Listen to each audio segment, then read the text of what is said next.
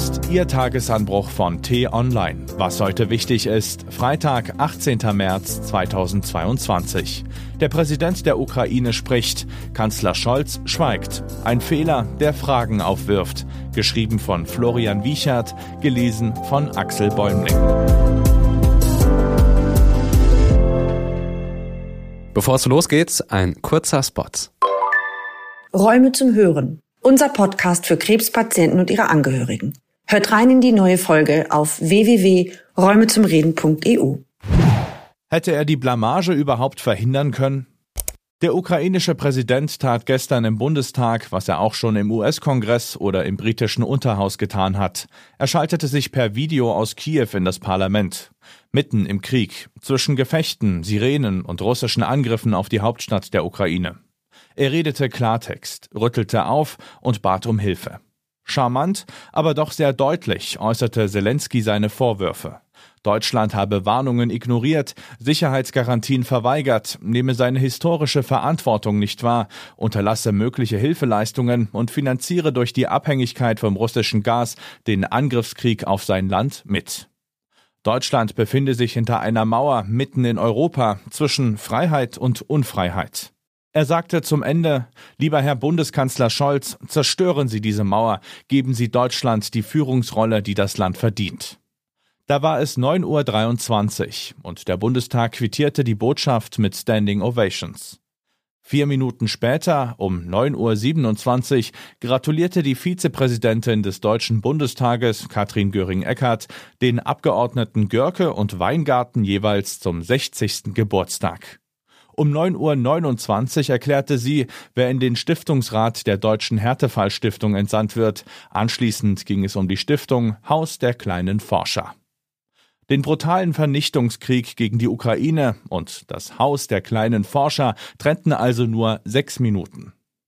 Göring Eckhardt weiter. Wir kommen zur Tagesordnung. Die Tagesordnungspunkte 10 Buchstabe A und Buchstabe C sowie der Zusatzpunkt 16 werden abgesetzt. Alles klar. Willkommen im Deutschen Bundestag. Ganz beendet war das Thema Krieg gegen die Ukraine nicht. In den folgenden 22 Minuten wurde über den Antrag der CDU-CSU-Fraktion gestritten, ob auf der Tagesordnung als erster Punkt nicht doch eine 68-minütige Debatte über Deutschlands Umgang mit dem russischen Angriffskrieg stattfinden sollte. Die wurde am Ende allerdings von den Fraktionen der SPD, FDP und Grünen abgelehnt. Man müsse die Worte Zelenskys für sich stehen und wirken lassen. Der Bundestag hatte ausführlich darüber debattiert, ob nicht vielleicht eine Debatte angebracht wäre, zu der es da nicht kam. Und man fragt sich, steht Deutschland sich in einer massiven Krise wieder selbst mit Tagesordnungen und Bürokratie im Weg? Hat sich der direkt von Zelensky angesprochene Kanzler Olaf Scholz weggeduckt, statt zu antworten, wie es ein Kriegsheld verdient gehabt hätte? Oder ist am Ende die Aufregung übertrieben, die diese Rückkehr zur Tagesordnung verursacht hat? Hätte der Bundestag seine Tagesordnung über den Haufen werfen oder zumindest verändern und hätte Kanzler Scholz dem ukrainischen Präsidenten Zelensky antworten müssen?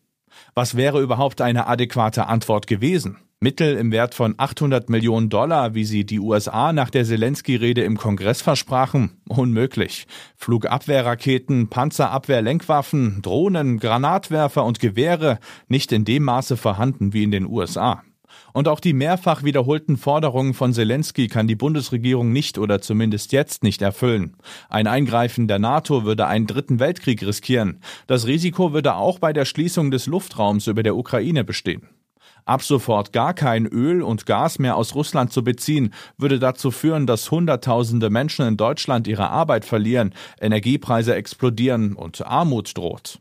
So erklärt es zumindest Wirtschaftsminister Robert Habeck. Zu beteuern, dass Deutschland alles in seiner Macht Stehende für die Ukraine tun würde, wäre also schlichtweg gelogen.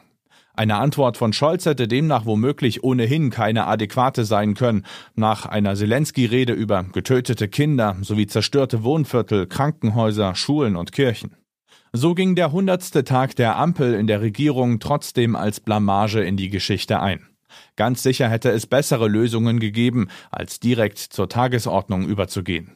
Eine Unterbrechung zum Beispiel. Die bittere Wahrheit ist allerdings, dass Scholz und die Bundesregierung wohl ohnehin ein enttäuschendes Bild abgegeben hätten, hätten sie sich geäußert. was heute wichtig ist. Die T-Online-Redaktion blickt heute für Sie unter anderem auf diese Themen. Um die Moral der russischen Soldaten soll es nicht gut bestellt sein. Nun helfen skrupellose Einheiten Wladimir Putin dabei, den Krieg in der Ukraine zu gewinnen. Neue Corona-Schutzmaßnahmen trotz heftiger Kritik.